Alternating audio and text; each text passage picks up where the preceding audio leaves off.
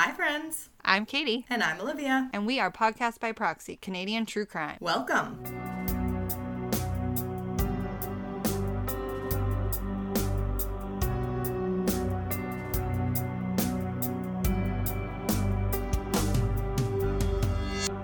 We're live It's another long episode, I think. with another long episode. I mean, I kind of prefaced everybody about what the episode was going to be. She did. So she if, tried. if you did end up watching the documentary, you know there's like a lot to it. So, but we're going to go over it all. and We're going to talk about it. I gave Katie homework to watch it. Yeah, the guys were laughing when I saw you yesterday, and they were like, "Go finish your homework." I was like, Yep. "Shut up." Yeah. Also, for everyone that's been like listening regularly, you'll know that we were chatting about a cat a couple weeks ago that Katie was trying to get me to adopt, and I was not taking the bait. And well, he came home with me today. She took the bait, guys. She took the bait. I took the bait and I got a new cat. So I will post a picture of Marshall on our Instagram, but Oh, Sir Marshall. He's, he's so really cute. He's so cute. So I'm just praying that him and the, my chihuahua get along, basically. You know, as long as they each are okay to set a boundary and given a little bit of room to get along, they'll be fine. Well, he's in my laundry room right now, and I actually left the door open. So when we first got home, he was kind of like wandering into the kitchen, and she literally took one look at him and just walked, like, just kept going She's about like, her oh, business. hell no. no, she just kept going about her business. Like she was super unbothered. He almost seemed more curious about her than she did Yeah. about him. So that's to me as a good sign because I really thought she would be the problem. Um, but yeah, Yeah, she's the problem child normally. yeah, hundred percent. Like she's The a dog that hates me. she's an only child and she she has an attitude so i really thought it was going to be her but uh no she was really good so maybe she's chilled out from her overstimulated camping weekend Yeah, it might have been like the perfect time to just like slide in another pet while she's like confused and tired, and then she'll wake up tomorrow and be like, oh, oh yeah, I forgot we picked him up. Well, whatever. yeah she is usually really good on like a two night camping trip if it's just us and like another couple that has a dog kind of thing but we don't usually take her on like the group trips and let me tell you she was tired by day three yesterday she was like just grumpy i could tell she was ready to go home She never likes me, so I never expect her to be nice to me. Like, and I'm not kidding. Like, I just, I have never expected your dog to like me since, like, God, like day two. She was sitting with Simon, so I don't know. That's not me. She liked all the guys. She was sitting with everyone. Or, I know. I know. just Um, kidding. But yeah, we do have like a long-ish episode. It may turn into two parts, so I guess we could probably just get into it. I don't have a lot. I to- have a feeling it's going to be two based on the way that she's talking people. Mm-hmm. So let's get into this. Yeah, let's just get right into it. I don't think we have like a lot to share this week, other than that I got a cat. Which is Um, big because he's the best. And I'll be honest, I'm a little sad he's gone. No. Yeah, But he's that's really- okay. he's really cute. He is big, but he's so cute. Bigger, better things. Yes. Get Uh, it, boy. So today we are headed to the east coast of Canada. Um, we're going to go to Nova Scotia. Um, we're discussing the disappearance of Kenley Matheson. Now, this is a missing persons case from 1992, um, but there has been some recent movement on the case in the last couple of months. There was a search done in June of this year. Um, so we're going to kind of go over all of it, which is, you know, why A it, lot. why it might why we might be here a while because it's a 30 year old Cold case. case, a 30 year old cold case, and there's just a lot to get through. So, Kenley Matheson was 20 years old when he went missing in September of 1992. At the time, he was attending Acadia University in Wolfville, Nova Scotia, with his younger sister, Kayrene, and to this day, Kenley has never been found. The documentary Missing Kenley was created over a number of years, and the premiere took place on September 20th and 21st of 2022, which was the 30th anniversary of his disappearance. Um, It is pretty crazy how long they were making this. Like, in terms of collecting footage and putting it all together to recent searches, like Oh yeah. like it's hard to tell like when would you be like, okay guys, we got to pull the trigger and release this? Like when is enough information, right? Cuz it feels like it's do we release it now? Yeah, I think that uh, if you watch the documentary, you can kind of see that like why they chose to wrap it up and release it when they did. Um, the last couple of episodes, uh, a new suspect kind of comes to light, and it's it's kind of one of the more I they think promising, Promising. leads that they've had Yeah. in, in the last 30 years. So I, I think it was kind of a good time. But you're right. I mean, you can kind of tell the progression of the, the timeline um, filming the documentary. And it is like over at least like six to eight years, which is a long time. Yeah. Um, so the basic premise of this story is, or this disappearance is, Kenley was in his first like two weeks of university. Um, he goes to what's called Corkum's Island in Lunenburg County, Nova Scotia for a weekend, returns to Acadia University the upcoming week. So that's like after the first week of school, basically. He meets these couple friends. He goes over to this girl's parents' house for the weekend. They come back. He's in school for the week. Um, and then on Friday, September the 19th, 1992, um, Kenley attended a party on campus where he was living uh, in like the building that he was living on campus. And he is reported missing Wednesday of the following week when his sister is has not seen him since Sunday. Um, Kenley's case was added to the Nova Scotia Department of Justice Reward for Major Unsolved Crimes program in 2012, which so this program offers rewards up to $150,000 for information leading to the arrest and conviction of the person responsible for the disappearance of Kenley. Um, but of course, they take on other cases as well. In 2017, as part of the continuing investigation, the RCMP released an age progression sketch of what Kenley might look like now in an effort to obtain new information that would assist with the investigation. Um, so we will post that photo. When the documentary Missing Kenley was released in September of 2022, the Southwest Nova Scotia RCMP Major Crimes Unit made another publicly public plea for information in the hopes of generating new tips. Um, at that time, they did not receive any information.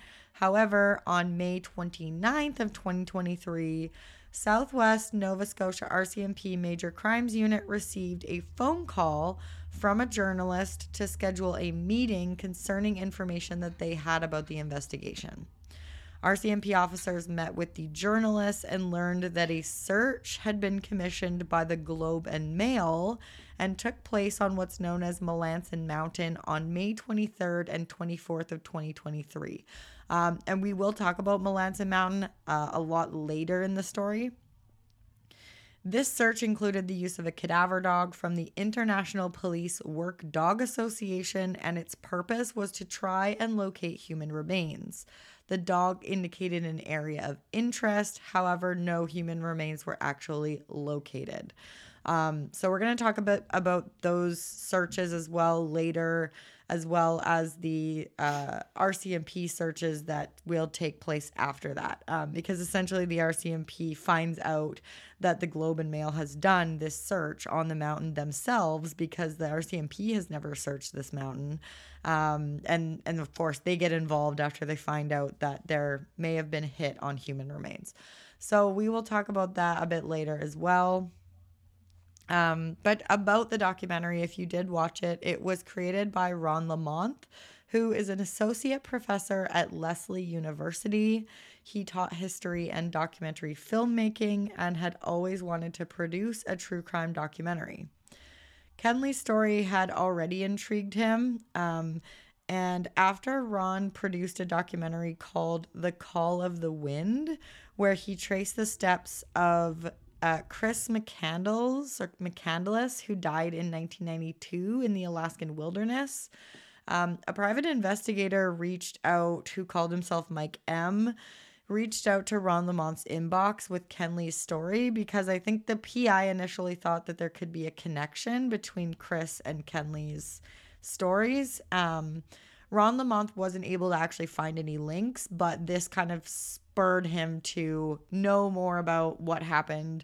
How did Kenley disappear? And uh, He just started getting more He- bits and pieces of information and Yeah, and he, he was inspired to turning. yeah keep going and really investigate this case. So Ron Lamothe made his first trip to Canada in 2012 to start the documentary process. He raised $82,000 through a Kickstarter campaign to begin the principal photography and officially began shit. filming in 2014. Um, oh, yeah, so I have it in here. The project total took eight years.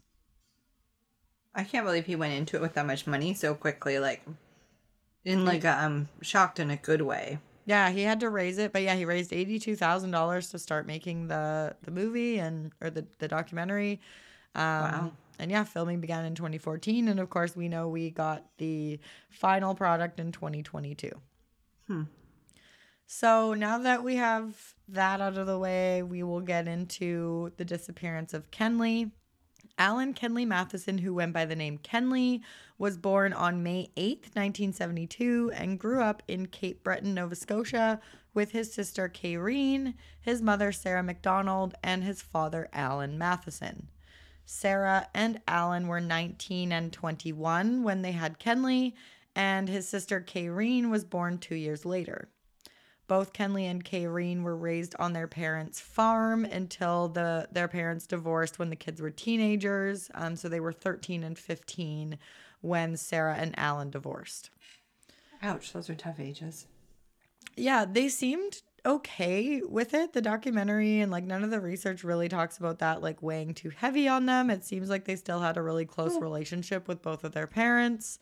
Um, the property that they grew up on, like when their parents were still together, was 140 acres of land. So Kenley and Kayrene really had like all the freedom in the world to go explore and play. Their parents weren't worried about them like running in the streets because the streets was their property. You'd have You know to what I mean? make Like- it to the street for them to have to worry about it. Like, Right. And it, and it was back in a time when nobody was really too concerned about that anyways. Kids like sh- you know, the Kayrene kind of talked, you know, I don't remember ever asking you if we could just go to the river. We just went there. Um so Yeah. they did a lot of they did a lot of exploring, a lot of playing. Um they had a lot of freedom. When their parents divorced, their dad moved into a house in town. And being that they were teenagers, Kenley and Kayrene were like kind of excited and we're like, hell yeah, we're going to move in with dad gonna be because we city want, kids for a bit. right, we want to be close to our friends. And so they ended up moving in with their dad in town. Yeah. Kayrene said that she and Kenley were so close growing up that many people thought they were twins because they were so close in age. Um, she was only two years younger than Kenley, and they were just so, so close and spent so much time together that people often would ask if they were twins. Uh, it's talked a lot in the documentary about how much Kenley loved the outdoors, even since he was a kid. Um, he was constantly in- exploring nature in any way that he could. Um, he loved it. It seemed like marine biology was a thing that he was hoping to get into in school, and he just really, really liked being outside. Sure did. Kenley's personality is described as quiet on the reserved side. He was described as introverted. Um, he didn't need to be the center of attention. He just really thrived on like living and experiencing life. He played baseball and he loved hockey, and he was described by his friends and family as intelligent. Yeah. Kenley was adventurous and so after high school he decided that going to university just like wasn't for him right away. Leap Um, year. Instead, he bought a motorcycle, which is That's a great option. it really speaks to who he was as a person. It feels um, just kind of that adventure, free, spirit Free spirit. exactly. Yeah. Um, and so he bought a motorcycle and decided to drive and just see the country.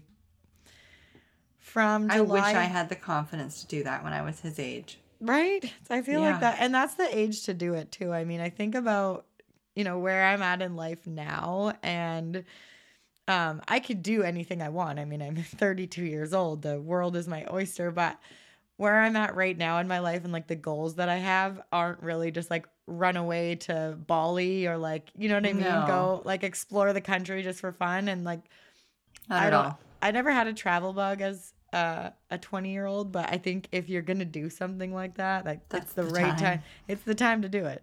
No strings Um, attached. Just go do it. Yeah.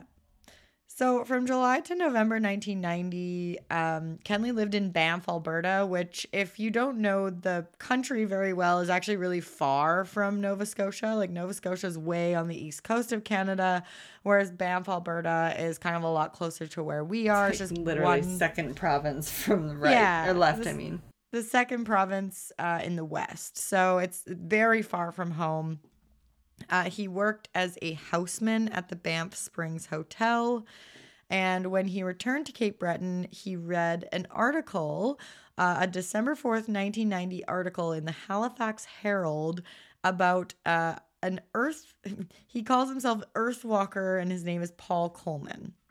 So Okay. he hears about this guy who decides he's gonna. this. Okay. Yeah, he wants to walk to Brazil to save the rainforest. Oh. Um, so Kenley, of course, it's like right up his alley. Decides that he's gonna Fuck meet up with this guy and walk to Brazil with him. He's like, "Oh, you're walking to Brazil? I'm definitely walking to Brazil. Yo, so was I. Let's do it together. hundred percent. So he starts traveling with this guy. They're like camping, staying in church basement halls. They're doing talks to promote saving the rainforest. Um, but they really had to like look for accommodation and food. They had no money coming in. Eventually, they throw in the towel in Louisiana, and Kenley heads back to Banff. mm-hmm. So Louisiana. yeah, they didn't make it very far, but good on them for trying. Yeah, it was a the effort, effort. the effort was there and it was for a good cause because we still need to save the rainforest Oh hell yeah! yeah kenley met a new friend in banff uh, so he was staying in a youth hostel in banff when he when he went back he meets a guy named mike they both had motorcycles and they're both looking for an adventure so match made in heaven the two of them they end up riding their motorbikes to prince george which is kind of in like mid to northern bc because mike had a friend who worked in the tree planting business in northern bc Very common. Yeah. Yes. Um, Kenley loved this idea. Of course, he loved the outdoors, and he also um, his family talks a lot about like that he he liked to work, like he liked hard work, he liked making money, he didn't like sitting still. Uh, so he was quite excited about the tree I have one planting gig. yeah, and you sure do. I don't. He loves sitting still. I'm pretty sure yesterday he said Mine. mine said that he hates getting up. He's standing up. I feel that some days. mm-hmm. Yeah. Um, I just can't. So they go tree planting, and I mean, it sounds like they were kind of more interested in just like going somewhere than specifically Yeah. like being in Prince George tree planting. But it was an to do. and it was like an adventure. They needed to make some money, Yeah. so. Uh, as soon as they get into Prince George, though, Kenley apparently crashes his motorcycle, though he's like relatively uninjured and didn't end up in the hospital. Um, but they like they literally get into town and he crashes. Mike said there was really good money to be made in tree planting. Um, and so they did that for the entire season, though it was like really hard work. They just knew they would be making good money. In December 1991, when the tree planting season is over, Mike and Kenley decide to travel from Vancouver, BC to Mexico. Um, so tree planting actually ended in August, but then they went to Mex- uh, Vancouver. Sorry, they share an apartment for a few months, and then in December they decide to travel to Mexico, Central America, and there are talks of going to Costa Rica. Now, Why not? The weather's crappy here, and you're not really settled anywhere, so to speak. right, and they're both quite adventurous. They have their their Yeah. motorcycles. They're going on a on a jaunt. World travelers. A jaunt. Um, a world jaunt. They're going on a world jaunt. So they don't end up making it all the way to Costa Rica, but they did make it to Guatemala and Belize. Um, and on one of their one of their excursions over, I believe it's from Mexico, like Mazatlan to Guatemala, they have to take an overnight ferry. And there's an interesting incident that Mike kind of describes that occurs on this ferry. Um, so they Mike says that they were all playing cards. It's like this massive overnight ship. So there's rooms that people can sleep in and stuff. There's like hundreds of people on this boat. It's a big boat. It's not like our little I BC imagine ferries. it's kind of like a when you see trains with like a lot of cabins and rooms, but places you can kind of conjoin together too. It's I that's what I pictured when he said that. I think that's so. yeah. I think that's Yeah. kind of the idea. Um, they're drinking this bottle of liquor that like has the worm in it. Um, they finish it off like somebody eats the worm. They don't remember who, and when the bottle is finished, Mike is like notices Kenley's not there, but isn't really that concerned about it because they can do their own thing.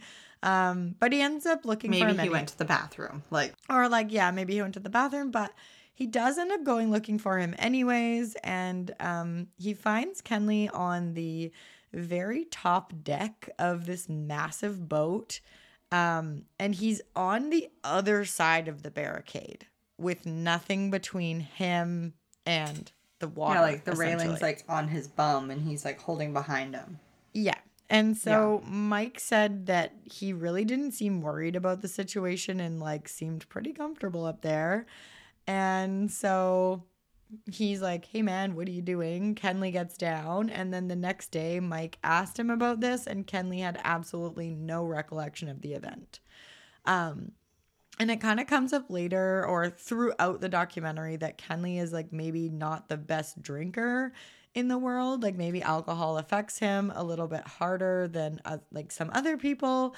Um, a, a lot of people And are like that. And quicker, Yeah. like a lot, a lot of people are like that. Alcohol affects all of us differently, but it just seemed like maybe he was a lot more like mouthy when he was drunk. Would say things that he like never would because he was like so quiet. We all have that one friend that gets drunk or drinks something particular and gets a little bit egotistical almost. Like they get Sure. real tough. I Kind of. mean, I can admit that I I think a lot of us say things that we like wish we didn't when we're drinking, but it sounded like maybe his was to like another level. That's kind of the vibe I got. yeah, his was excessively intense. Yeah, just compared to like who he was on a day-to-day basis. Mm-hmm. So, okay. On January 23rd, 1992, Kenley decides to fly back to Canada from their, you know, South American excursion. Um, and he flies home under the name M. Carlson, which I thought was interesting. It is. Like why? This is also a Just- just time like 1992. You didn't necessarily It was very low security. Yeah, I was gonna say, like, I don't know that you necessarily needed a passport for a lot of places. like a driver's license, but those were a dime a dozen to get fakes. Yeah, there's just really low security and not as not as It's pre 9 like- 11. That's and the bottom line. exactly pre 9/11. Um, that's all we have to really say. So Everyone knows what you mean by that now. Yeah, Kenley spends two months at home in Cape Breton uh, before flying or returning, sorry, back to BC in April of 1992 for another season of tree planting. So he goes back. One, once this season is over, Kenley is returning, like he returns home, but he makes a stop in Montreal on his way back to Nova Scotia to see a female friend that he had met while tree planting. Um, now this female friend in the documentary, she kind of describes Kenley like confessing his love for Yeah. her. And she, you know, gently lets him down because she's seeing someone else. And then he just kind of like hitchhikes home. He just leaves. He's like, oh, okay. Yeah. Too So- bad. I don't know that there's like much to that story, but felt like like it's it's part of the story, so I would include it. For your first big, real heartbreak or letdown, still, whether he embellished it or not, might still play into Sure. his overall story. Sure. Yeah, so so he hitch he hitchhikes, sorry, back to Cape Breton, and when he gets home, his family and friends at home like really recognize how much Kenley had changed from the experiences that he had had. Um, he had a lot more world experience. His perspective had changed. He saw a lot of things that people in his life couldn't relate to, and I think if you are from a small town, because like Cape Breton is very small, Very small. you Yeah. know that there are those people who like left and then there's people that don't leave and i think there is a stark contrast between like your There's experiences people and and, there's people in a bubble. yeah, and how you kinda. see the world and so they just really recognize that he um he was just different. Yeah, it was just more, not more advanced. He just had different interests. He spent his time differently. Yeah. Absolutely. So, after a couple months back at home, though, Kenley actually decides to enroll in Acadia University, which is a university in Wolfville, Nova Scotia, with his sister Kayrene, who would be attending straight out of high school. Um, so there's no real discussion in the documentary about if this was um, like his idea I was or if say it was his choice. if it was kind of like suggested to him by his parents, like Karen's going, you should go too. But But they were really, really close, so maybe it was also something that they had decided. Like I don't know. totally, and his parents didn't seem like they were pushy. So I just, nobody ever really says like why Kenley decided he was going to go to university, but it seems like maybe he just wanted to go with his sister. Um, because Karen said that like she Yeah. thought that they were at the beginning of a really cool adventure together. Like she was really excited to go on bark on this journey with him. Um, and they were really close. So it seemed like he just Yeah. maybe was like ready to go because she was going. Maybe. Because, yeah, she's. It's hard because we never hear from Kenley, but she's like quite mature and well spoken. So I can only imagine he was in a similar way. So if they were like really good friends. I feel like they probably also could like sit and just like chat about anything. So Yeah. maybe they just That's wanted to it- stay together. That's what it sounded like. Like they sounded Yeah. like they were very close, like best friends. Um, and Yeah, like- re- They were siblings without being able to choose, but they like chose to be friends. Exactly, They genuinely yes. liked each other. Mm-hmm, uh-huh. Yeah. uh, so the two of them they leave on September fifth, nineteen ninety two. It's a beautiful day. They pack up a van and they head from Cape Breton to Wolfville, which I didn't look at how far that is, but I'm curious. I don't think it's that far. Four hours and fifteen minutes from Cape Breton. Well, it's further than I thought. Because Cape Breton is an island in Nova Scotia, right? It's kind of um, I, it's it's bigger than off on its Vancouver Island, but it yeah, it's similar. It's kind of like how we live on an island in a province. It's an island within the province of Nova Scotia. Um, We've got a lot So of we'll- islands. Wolfville's kind of like on the main, um, the mainland of Nova Scotia, and then Cape Breton, where Kenley and Kayrene lived, was on this island. Um, but yeah, it's about four hours to Wolfville from where they were living. So, Kayrene said that as they got closer to the university, she could definitely tell that the feeling was kind of like more heavy for Kenley than exciting to get to the university. Like she was really excited to go, but she felt like maybe he was starting to have second thoughts Dreaded or little just bit. was just not as excited as Like um, just going along with it, kind of.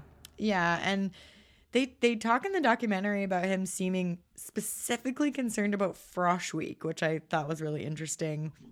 Um, and maybe just because he was I like would be too. introverted and not super social. Like, yeah, you are introverted, Yeah. and I am like, I would say I'm more of like an introverted extrovert. Like, I can thrive in social situations, and they don't can, really yeah. make me anxious. But I can see how Frosh Week would be like really overwhelming for someone who's like a true introvert. Um, especially because I think as a newcomer and you're from like a small town, maybe you have this big idea of like you know, you're gonna be new and people are gonna play a prank on you or something. I don't know. Yes, a thousand Yeah? percent you Is do. Is that the fear? Okay. Yes. Or that you're to do something embarrassing, you're to fuck something up, someone's to tell you to do something, and you're to try to do it, and you won't be able to in front of a group, and it's embarrassing. Okay. There's uh, so many different things. So many things. Okay, so yeah, he I mean he was just stressed out about Frosh Week for whatever reason that was. Um and when they did eventually get to the university, Kenley made kind of like an offhand comment to their dad, like, Oh, why don't you just take me back and drop me off at the airport? So he hmm. was like, it was obvious that he was having doubts about committing to university, but Yeah. I I think that that also speaks to his very like kind of adventurous Free free spirit, spirit. nature that you know being tied to one university for 4 years like he's not used to being tied to one spot. He's in Banff, he's in Mexico, he's in Guatemala. Imagine too. You're like in the car, and your sister's like, "I can't wait to do this. I'm going to be here for the next four years. I'm in this and that," and he's just feeling this daunting feeling of like, Like I'm not in ready to settle down. there. Yeah. Yeah, I'm not ready to settle down in life. I want to go to Belize. I don't know. Probably. So, only two weeks into school, Kenley goes missing. Mm-hmm. There is this party at the residence where he was living. So he he got placed in what's called Crowell Tower. Um, he was living on the ninth floor of this tower, and there's a party at this residence on Friday, September 18th, 1992. Uh, this night in question is known as the Tower Party. It was a huge party. It started on like one of the floors, and then eventually all the floors just kind of like congregate onto the main floor. Sounds pretty badass, to be honest. It sounded fun. yeah. I didn't really get to experience anything like that in university because I didn't live on Me neither. campus. And also, the university that I went to just wasn't really like that. I don't even know if there was parties like that if you did live on campus. So I didn't get to experience anything like this, but it sounds fun. Agreed. And same. Kenley, however, was described at this party as heavily intoxicated. Um, it was suggested that maybe he had done some drinking in his room prior to the party. A bunch of people at the party were like very concerned with how drunk he was, and his behavior well, 'cause was we know he gets very affected by alcohol. yeah, and his his behavior is said to have escalated throughout the night. So Yeah. it sounds like maybe he pissed off a couple people hitting on their girlfriends. Um, Shocking. That's gonna Yeah. piss people off. Yeah, so there was a couple people that sounded like maybe he was like getting a little bit too friendly with who they were seeing or their girlfriends. And Kayrene was actually not at this party because she was visiting Halifax for the weekend. But one of the girls that Kenley was hitting on, or the the guy that was upset about it, was one of her close friends. So he kind of said in the documentary that that night he was like, "I'm just gonna drop it for now, and I'm gonna bring it up to Kayrene My friend's little brother, her." yeah, like or brother. older brother, but still, she was just like, Oh, I think at this point, Shit. Kayrene, I don't want to say like took care of Kenley, but the vibe that I got was responsibility. she did. She was really making sure that like it sounded like she was really trying to keep tabs on him. Like, oh, I saw him going to his class. I would pass him here. I would try and like hook up with like him to make studied. He wasn't thriving Correct. and That's- was like monitoring from afar and trying to like intervene and guide when she could. That's totally the vibe that I got was that Yeah. she was like kind of looking out for him in this first Whether couple he knew of it weeks. or not. Yeah. Yeah. So, um, Kayrene, yeah, this friend of hers, Mike, brings it up with uh her when she returns, and um, Awkward, So- hey. Kayrene just kind of knows that she's gonna have to have a conversation with Kenley about like what happened on Friday night. Yeah. Someone So- needs to at least address it with him. Yeah. So the next day is Saturday, September 19th, 1992. There are no known signs of Kenley this day. Kayrene goes to see Kenley in his room on Sunday, on September 20th, 1992. This is at around 4 p.m. when she gets back from Halifax. Um, she had already heard this information from Mike, and so she wanted to make a plan with Kenley for the week ahead because, like I said, it seemed like she kind of planned, like, let's meet up to do homework, let's meet up to have a study date. check-ins. They had like a chemistry class together so they could do like mutual um, stuff. So she wanted to check in with him, make a plan for the week, and also kind of have a conversation with him about what she had heard from Mike. Well, yeah. Yeah. She When seems she- like she has the right approach, though. Do it like gently. And she seems like a very gentle person. Like if you watch Yeah. the documentary, she doesn't She's very seem soft. Yeah, like, like the kind of person who I got a few times she was like trying to get angry. And I was like, oh, oh my God, my version of angry is so much more feral than this. Same. Yeah. Yes. Yeah. Um, and like maybe because she was on camera, but still, I feel like she just still seemed like such a gentle, kind person. level-headed person. And actually, she is a she's like a teacher now, so that tracks. Aw, that makes sense. Uh, when Kayrene gets to Kenley's room on Sunday to like check on him and chat with him about the party that he was at, Kenley is sitting in his room and he clearly is experiencing what I and I feel like many people like to call anxiety. Yep. he is definitely not feeling great about his behavior on Friday and he's just kind of like moping in his room, probably feeling quite anxious about the Replaying things he said and did. Yeah, she just said he was like really sitting in there being pretty mopey. Um so they chat and they do set up a time for Monday night to do some calculus homework together. Oh, maybe it was calculus they had together. I do talk about it later, but um Either way, they had a class together and that provided her a chance to do homework, study, practice for tests, be his partner, blah, blah, blah. Yeah. Okay, I have it here. Karen and Kenley, they shared calculus every Tuesday Okay. and Thursday from 8:30 to 10. Oh, and then it was him and his friend Jill from high school that shared Oh, okay. chemistry Monday, Wednesdays, and Fridays at 8:30 and Karen would see them passing by on the way to her own chemistry Oh, class. yeah, they pass by because she has the block after them or whatever. Yes. Yes. Or in the wing So after- that was okay, yeah. kind of another way for her though to like see if he was in class, right? Like she could Yeah. be like, "Oh, hey." Um so it was just something if she didn't see him, she would have noticed. Yeah. So Karen, she goes back to her own residence um, at 9 p.m. on Sunday night. Now, this is not an original statement, but it's the story as it is now. Todd Barker, who was the resident assistant of Crowell Tower, Yeah. says that at 9 p.m. on Sunday night, he knocked on the door to give Kenley a piece of paper to sign for like his room agreement. Okay. Kenley You've already done that. Yeah, I'm not sure. Um, he says Kenley only opens the door a crack, Yeah, and like an eye. yeah, but Todd thought that this was like kind of normal for Kenley and didn't stick out to him as odd. He said that he had seen like his behavior over the last couple weeks, and he was a guy that really like kept to himself. So he just this didn't stick out to him. Um, and he also said he thought he might be ironing. Uh, Kenley's mom Sarah did say that ironing was something Kenley did do regularly, so it's possible he was ironing. But But like, what makes you think that? Like, ah, I could just smell the starch. Yeah, I'm not really sure, but this is just like an this is just another sighting of Kenley. Now, interestingly enough, Todd had Is originally it really though? So Todd had originally stated like when Kenley first went missing, he stated that he saw Kenley at 9 p.m. on Monday to sign the room agreement, and he changes his statement two years later and says that it was actually Yeah. Sunday night and says that the resident meeting the the meeting with the resident assistants was always on Sundays, so that's why he knows he would have brought him the paperwork after the meeting. And it wouldn't have been Sunday. Monday. Right.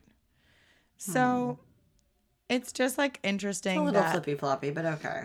it's interesting that you would change your statement two years later. Um, but as of today, the statement is that he saw him at 9 p.m. on Sunday. Okay. On Monday, September 21st, 1992, so this is the next day after Karen goes to see Kenley in his room. Kenley's friend Tom Gordon, who was a British exchange student, took money out of the ATM and as he was heading back toward campus on Main Street, he states he sees Kenley across the road on the other side of the street, walking in the opposite direction. Um, and he says they gave each other a wave only, they didn't interact, and then gives this very detailed description of what he was wearing. Like says he's wearing a baseball cap that he always wore, his purple LA Lakers hat, very casual clothing. Just seemed just like he was weird going though for because a everything's stroll. so casual, so casual, so casual, and then such a detailed recount of what he's wearing. And we're definitely going to talk about this more. This is uh, one that we will discuss in further detail. He's a further recurring detail. character. He's definitely a recurring character in the story. Um, Kenley met two people really early on in his university. It was Tom Gordon and a female friend, Kirsten Tomlinson. Um, and they both have kind of interesting counts of Personalities. well, and like interesting recollections of what happened in that time that just don't match. And given that Yeah. they were spending so much time together, it's just like interesting to me and something I can't get over. That woman, just something about her. Yeah. Demeanor. I, I- yeah, I don't know what it is. Like also her delivery, like the way she Mm-hmm. talks and the way she talks about things are very like sure. I don't know. There's something about her that just made me have, I think, more questions than answers. Not that I, I think, agree. I'm, and I'm not implying anything against her. She just, I didn't feel very clear once she spoke. No, I 100% agree. Yeah. Uh, yeah, I have way more questions than answers after hearing her interview on the documentary. So Kenley is not in chemistry or any of his classes on Monday. That's Monday the 21st when Tom Gordon says he sees him just walking through town. His And he's mom- not known to be someone to miss class. No, and he had an 8:30 a.m. class that he missed. Yeah.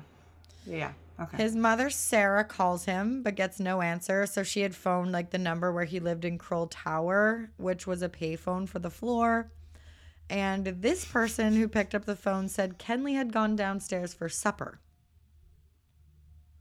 Which, again, if you don't know who he is that well and it's dinner time and he's not in his room, I think that's probably just a fair answer. Like a fair assumption. yeah, just Because being I was "Uh, wondering that too. He's not like, around. did- he probably going to dinner. Know that? Yeah. Yeah. So Kenley then did not attend his study session with Kayrene on Monday night. He misses the study session. So now mom and sis are like gonna start putting some pieces together. Yeah, they they're both now unable to reach him. Um, Kayrene tries to contact Kenley for a study session on Tuesday morning and is also unable to reach him. She leaves a message, and the person leaves a note on Kenley's door to call her back. Kayrene asked a few of her friends and Kenley's friends if they had seen Kenley, but nobody had seen him in class or otherwise. Kenley is not in any classes on Tuesday or Wednesday, and there are no sightings of him. When Kenley was not in class again on Wednesday, Kayrene went to her friend Mike, um, like who we talked about before. Uh, she goes to his room. Sorry, Kayrene goes to find her friend Mike, and they go to Kenley's room together. Like she goes to see Mike and is like, "Have you heard from Kenley? Have you seen Kenley?"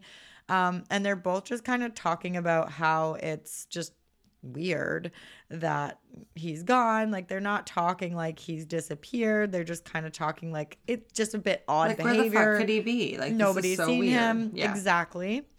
Um, they go they go to Kenley's room. This is Wednesday, and they find all these notes taped to the door still to call her, to call her mom, and Kenley It's like finding the newspapers on the doorstep when a family goes missing. Like that just immediately shows you that no one's checking messages. A hundred percent. So scary. um, Karen sees the resident assistant Todd Barker and expressed her concerns to him. And she said that he seemed concerned as well, al- almost like maybe he hadn't seen him either. And so with Karen coming to him, he's like, oh, that's really weird then. Yeah. Uh, Todd, then, this part just kind of was weird to me, insinuates that maybe he committed suicide in his room, like to his own sister. what He's in like, his room makes you think? scared of what you're to find in there. Like, what a weird ass thing to say to someone's family member. right? And like, if A, you thought someone was suicidal, why did you not try to get them help earlier? And B, Right. if you think that's the case, why would you be so callous with that kind of com- like comment? all of the above. It's the strangest thing to me. It's, It's like so it's fucked up. not a funny joke. This Not person's actually concerned about where their family member is, and you're like, "Oh, be careful when you walk in there." Like what? Um, so No. so she walks in. The closet's open. It's full of clothes. There's like a pie plate with cigarettes. Um, and Kayrene said his backpack was there on Wednesday. Which is important to note. Yeah. Um, and it didn't look at all like he packed up and left. It looked like he just went to class or something. But And she everybody says, around him says that his backpack is equivalent to like a purse. Like if he was even just stepping out to go for coffee with a friend, he would just grab it and take it with him. It has everything he carries day to day in it. yeah, the backpack. The backpack was a bit strange in the documentary as well. There's like a lot of question around Like back and forth. back and forth about if it was in the room, if it wasn't in the room. Um, Yeah. because yeah, I have I have here that the backpack was there, but then I thought the backpack wasn't there when Kayrene went in. So Karina at first says it is there, and then it's almost like they go back and it's not. But then the sketchy Tomlin friend or whatever she goes in and says like the backpack's there and he would never leave without it so that's weird so like Right. it's like 50% of people are saying it wasn't there so maybe he just took off and the other half were saying well like if his bag's there but everything else isn't and he's gone then maybe someone took him like they're Yeah. just There's It's definitely like like question 50-50. about Yeah. whether the backpack was left behind or not. yeah Yeah. So after finding no sign of Kenley or any sign that he had seen the notes, Kayrene calls her parents, and Kenley's dad Alan comes down the next day on Thursday. Kenley is reported missing to the Wolfville, Wolfville police by his father that day. When he was reported missing, Kenley was described as 20 years old, 5 foot 9, 150 pounds, with green eyes and brown hair. He had a gold hoop earring in his left ear, and he was thought to last be seen wearing jeans, a purple t shirt, a purple LA Lakers ball cap, a blue Helly Hansen mountain coat, brown loafers. Um, however, again, we're going to talk about this last sighting in a bit more detail at a later time.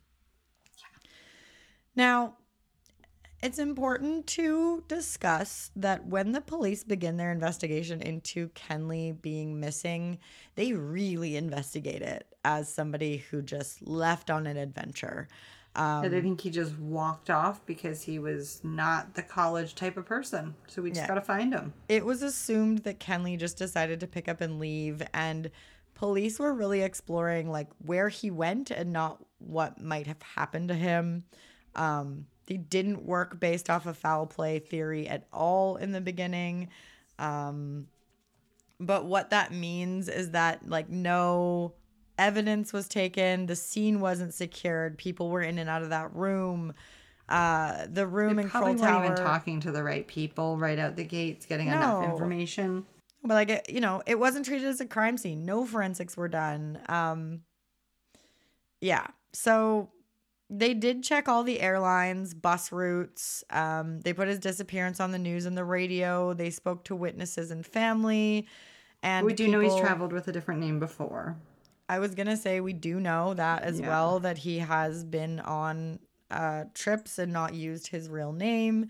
Um, but they did try and like talk to witnesses and family and anyone who thought they might have seen him. They just really did not investigate this as a crime. And I think that now looking back, they see that that was a problem. But at the time, it just, they didn't feel like there was anything to investigate, I think. Yeah. No, I agree. I without a doubt. And we hear this a lot where then when they do decide that they want to change the like vantage point that they're taking, it's too late for evidence, which is a big mishap. Yeah. Uh, so there's nothing missing in his room except for his shaving kit, his blue Helly Hansen jacket. Uh, his passport was left in the room. Potentially, his backpack was not in the room. There's also a Greenpeace ad missing from the newspaper in his room. And there were cigarettes butts in the room that were never tested. No DNA was taken. Nothing was seized from the room as evidence. Um, honestly, his stuff was just like given back to the family a couple months later. Yeah. They were like, we're Uh, done with this. And I think they said though that when they got the items back, the backpack wasn't given back to them, which also made No. it Karen like that's what made her like question if she had seen it. it there because she's like, what the fuck, the backpack was there. yes. Yeah. So the backpack is not given back, and it's doesn't seem like it was in the room at the time that they were cataloging items. Kenley also had four thousand one hundred sixty-five dollars and sixty-seven cents in his bank account when he went missing. Um, and besides twenty dollars that he took out of the ATM, uh, I believe it was either on the Sunday or the Monday. I thought it was the Monday. Mm, let me look. Sunday, 1:15 p.m. Kenley withdrew $20 from an ATM on Main Street on Sunday, but there were no other sightings of him that day. It was just the ATM withdrawal.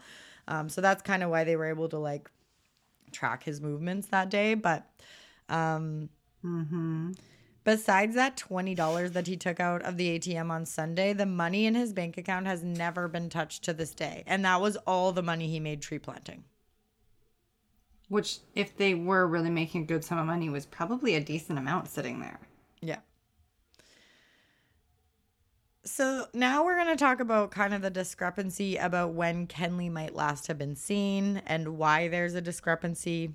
Um, and there's a couple different versions of this as well, which is another reason why it's just kind of up in the air. Kenley is reportedly last seen on September 21st, 1992, which is the Monday. Uh, and Tom Gordon recounts this on the documentary as uh, this the incident where he's walking on Main Street in Wolfville. It was said at the time that he was wearing jeans, a purple T-shirt, his baseball cap, and he was carrying his red and black backpack and wearing brown loafers. Um, however, Tom Gordon had given a different version to investigators at the time of Kenley's disappearance, so investigators uh, the investigator notes from the original investigation state that Tom last saw Kenley at 2 p.m., so the same time, but walking past the rink, which is a completely different, It's a part, different of town. part of town. Yeah. Um, and interestingly enough, that kind of combines like two statements that Tom had originally given somebody else when so Kenley it's like first he's went confusing missing. his stories, kind of. It seems like. Yeah, so to me. th- there's like exactly there's a version. So originally, it, it seems like Tom told somebody that he had seen Kenley twice on Monday. Um, once on in town on Main Street, that's like the bank machine. I just saw him and gave him a wave story. And another time at around 4 p.m., where he originally states he sees Kenley walking out of town near the ice rink. Um, and this sighting of Kenley at 4 p.m. has him heading out of town near towards New Minas in Kentville. Um, and Tom said that at the time he was heading towards the gym, which at that time was the last reported sighting of him. Tom recounts on the documentary that he does did not remember the second time at all and that he never saw him near the rink that he only saw him at the 2 p.m. on Main Street. But then, like I said, the investigator notes from the original investigation have Tom seeing him at 2 p.m. but walking past the rink, which kind of combines the two statements. Mm-hmm. So it's really hard to know. But you can't be in two places at once. We know that. So what the hell is going on here, guys? And he really like Tom in the documentary, Tom Gordon, like That's weird. really says he doesn't remember the arena rink sighting at all. He says it was always on Main Street. So it's just hard to know. So Kayrene believes that she was the last person to see Kenley alive on Sunday, basically. When she I think she visited was too, personally. Yeah, when she visited him in student housing, she does not understand how absolutely nobody but Tom saw Kenley on Monday. Nobody. Um, and he just like happens to see him in the middle of town and they give a wave and he has this "Hey, like man." wildly detailed description of him. Um, like he's trying to mess up the timeline of when he could have last been seen. I don't know. It's just really I can't get over just like it's in- possible he's just really nervous and he doesn't and remember himself? or like I don't know, but it doesn't make sense. Is all I can really come to is that this this last sighting is a huge problem for me because nobody can corroborate it and everybody has a different version of it. And so, yeah, Kayreen thinks that she was actually the last person to see him alive on Sunday when she visited him in student housing.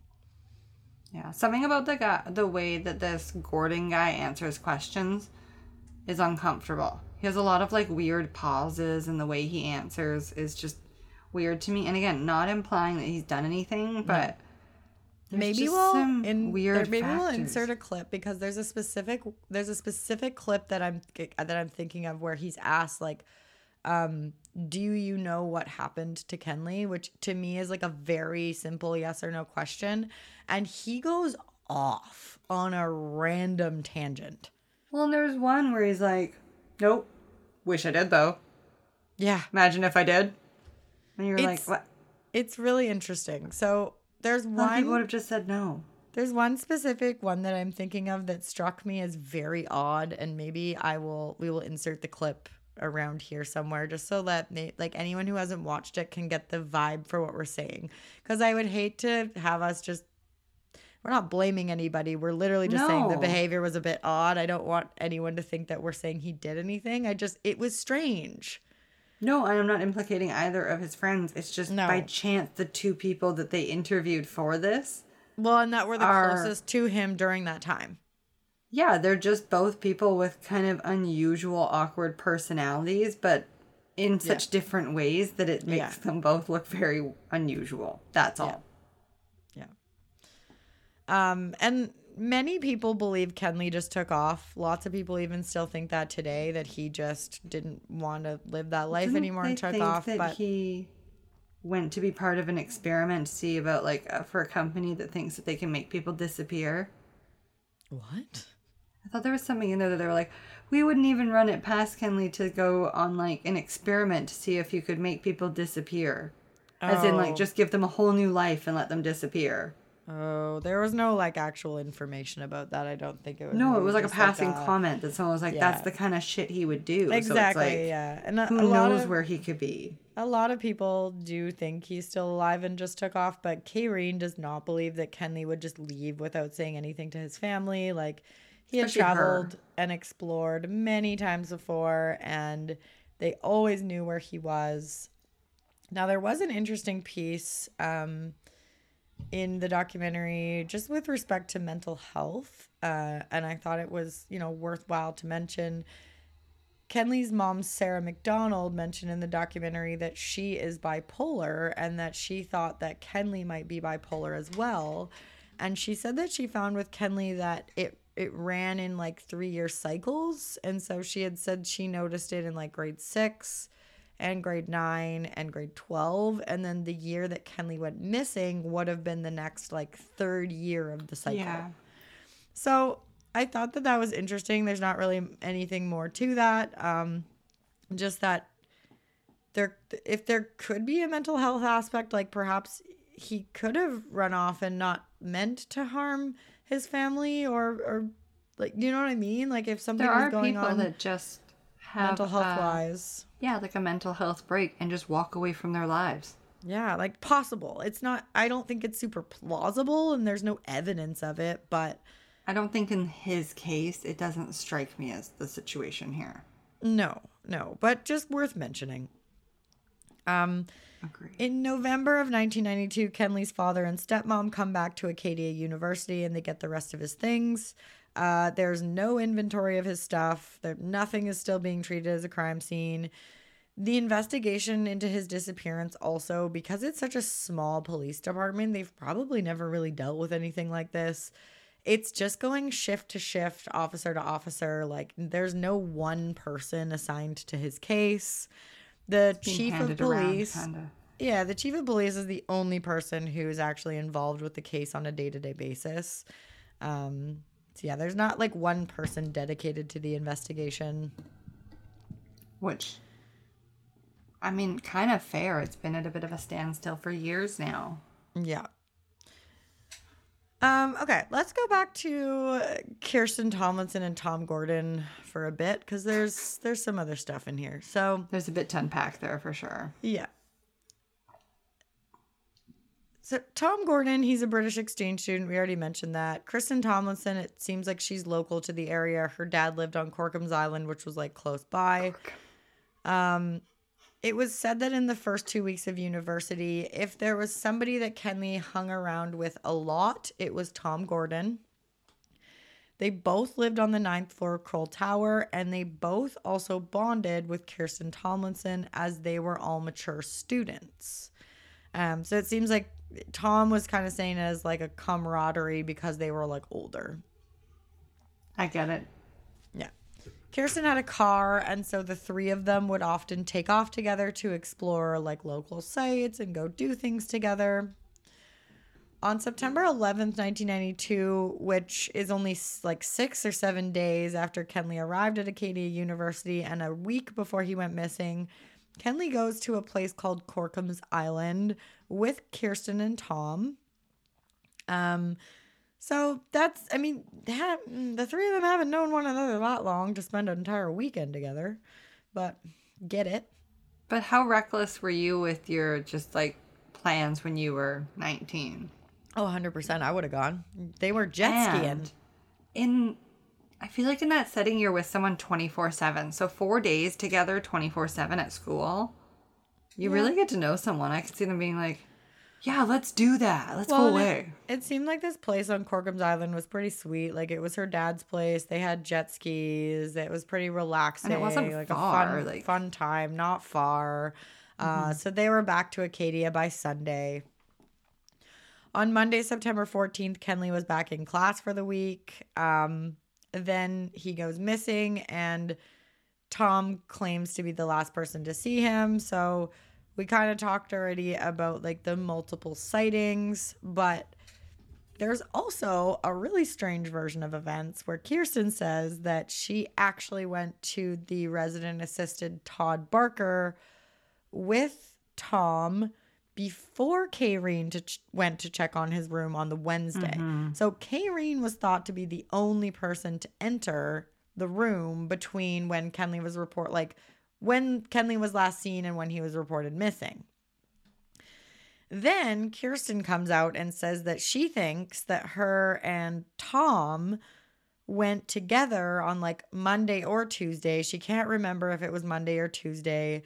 She says that Todd Barker, the RA, took her and Tom up to check on Kenley's room and they went in the room and the backpack was there. And then she, in the documentary, starts kind of getting like teary eyed about the backpack being there. Yeah, the Um, backpack's a big deal to her. Yeah. And then so now Kayrene is saying when she entered the room on Wednesday, the backpack was gone. So again, this backpack is all over the map, but Backpack The- is a big ticket item. the final story seems to be that Kayrene now believes there was no backpack when she entered the room on Wednesday. And Kirsten is saying she entered the room on Monday and Tuesday and there was a backpack. Yeah. Now, again, I think that Kayrene decided that it wasn't there because they didn't get it returned to them as well with the evidence. So I think that's also why. Um, so yeah, the backpack was not an item that was returned to the family, like Katie said, and but nobody else, nobody else, including Tom or Todd Barker, can corroborate this version of events. And Yeah. this girl is like, she is convinced that this happened. Um, it's not included in any of their original statements. The police claim there is no indication to them that anybody entered the room before Kayrene on Wednesday. And it's just a really strange wrench in the entire story. Yeah. I agree. And I thought it was weird that she has such a hang up on the backpack. Yeah. Uh yes, and Todd Barker claims that Kayrene is the first person to point out to him that Kenley was missing and wanted entry into the room. He says nobody asked for entry before. However, he says that the rooms in Crowell Tower were really easy to break into.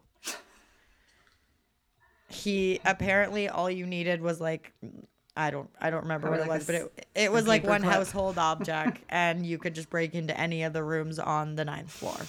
So the other part of the other part of this that made me believe that this version of events that Kirsten is saying maybe didn't happen is that it seemed like Tom um, wrote literally everything in a diary, and there was nothing in there about him and Kirsten being like concerned about Kenley missing and approaching the RA.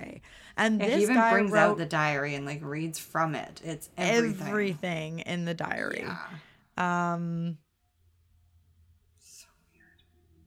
Yeah, Not his- that he journals, but just that that's not in it if he journals to that extent. Yeah, we're we're gonna cut it pretty quick here for part one because it's definitely a two-parter. But his journal from Wednesday the twenty third reads that Tom and Kirsten discussed the disappearance for the of Kenley for the first time on that day, uh, which would kind of negate her story that they talked about it earlier and entered the room. Tom and Kirsten then also go to New Minas that day to drop off some film. And there's a part in the journal about getting Kirsten's car cleaned in New Minas. Tom skips over this line three times. Even when like, the oh, oh, what?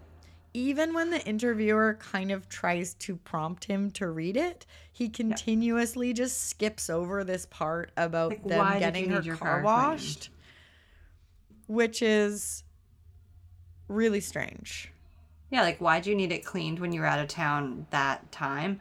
And even if it's not a big deal, why are you skipping over it when you're retelling the story? Yeah. Um Yeah, there's there's a bunch of other kind of interesting stuff that happens after this is, is with with respect to Tom and Kirsten. Like there there's other stuff, um, but we can cut it here, and we'll be able to give you the other half like right away because Yeah, like Thursday even. I was gonna say this week because it's already done writing. We just it's a lot longer to record than I thought, and we tr- we've been trying to keep these episodes for you guys with the in like an hour. So About the hour ish. it's And not. we a just gr- did like a series and then like an hour and a half long episode. So it's just Yeah, it, it's not the greatest place to stop, but when we come back, we're going to kind of talk a little bit more about some of the more strange things that happened with like the whole Kirsten Tom saga. Um, not really related to the stuff we've already talked about. This is new stuff somehow. Uh, and then there are some possible sightings of Kenley over the years, and there's a new suspect, and then this Melanson Mountain thing. So we do have quite a bit to get through. So we'll stop it here. We'll come back in a couple of days, and I'll give you the rest. But uh, yeah, it just ended up being a lot longer. it's than way I- longer than I expected to. Because I know where you're at in this and there is a lot to go over still. There's a ton. Yeah. hmm Yeah. I guess we will see you all in 48 hours. Yeah, thank you for being here. If you don't follow us already, please follow us on Instagram, Facebook. Uh, that's about it right now. TikTok.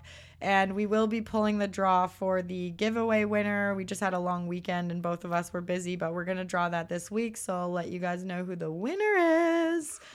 Uh, we will be in and, touch. Yeah, make sure to rate and review wherever you're listening. That's it. Thank you. Bye. Bye. I'll call you soon. Okay. Okay. Bye. Bye. Bye. How do I stop this shit? I'll stop it. okay.